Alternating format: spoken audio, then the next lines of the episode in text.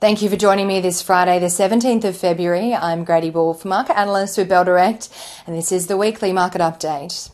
While reporting season ramped up into full swing this week with over 40 companies releasing first half results that caused mixed reaction amongst investors given the mixed results against expectations. And a number of common themes have also been identified relating to company performances throughout the first half of this financial year.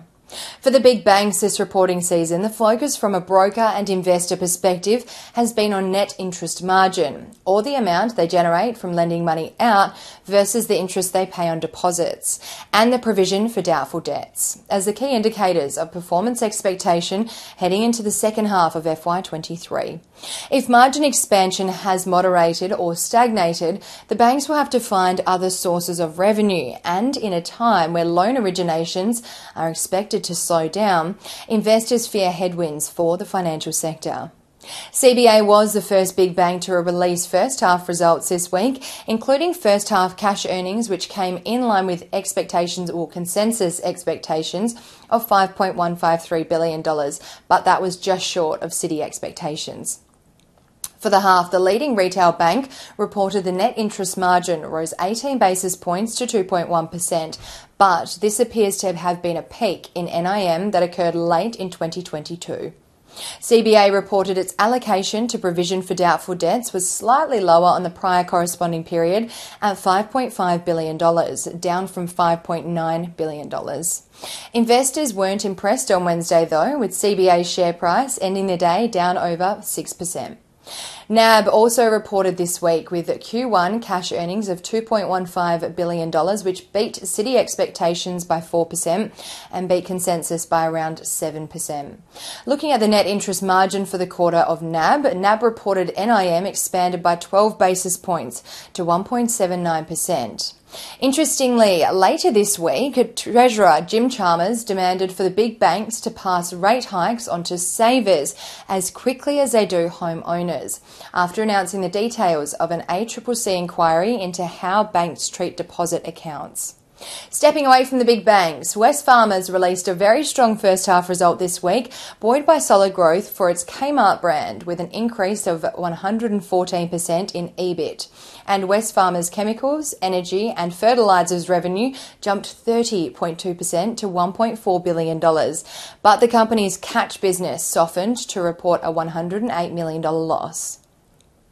Overall, investors were very impressed with Wesfarmers' results, sending Wesfarmers' share price up 1.8% on the day the results were released. On the mining front, 2022 darling stock Whitehaven Coal reported first half results this week that caused investors to sell out of the company, despite a 423% jump in profit to $1.782 billion. For the half, Whitehaven Coal reported cash generation from operations of $2.5 billion, up from $567.4 million in the first half of FY22. Net cash balance was 2.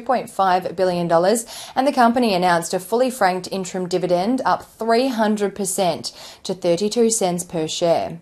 WHC shares closed lower following the release of the results as investors responded to the company's results, especially on the dividend front, which fell short of consensus expectations. With another week of reporting season set for next week, investors will be eagerly awaiting the final company announcements before assessing how they will adjust their portfolios. Locally, from Monday to Thursday, the ASX fell 0.31%, weighed down by US CPI data and investor reaction to reporting season results. Investor appetite for growth stocks further strengthened this week following the release of unemployment data in Australia in hopes of a slowdown to come in rate hikes out of the RBA. Over the week, investors sharply sold out of financial stocks following the release of half year results.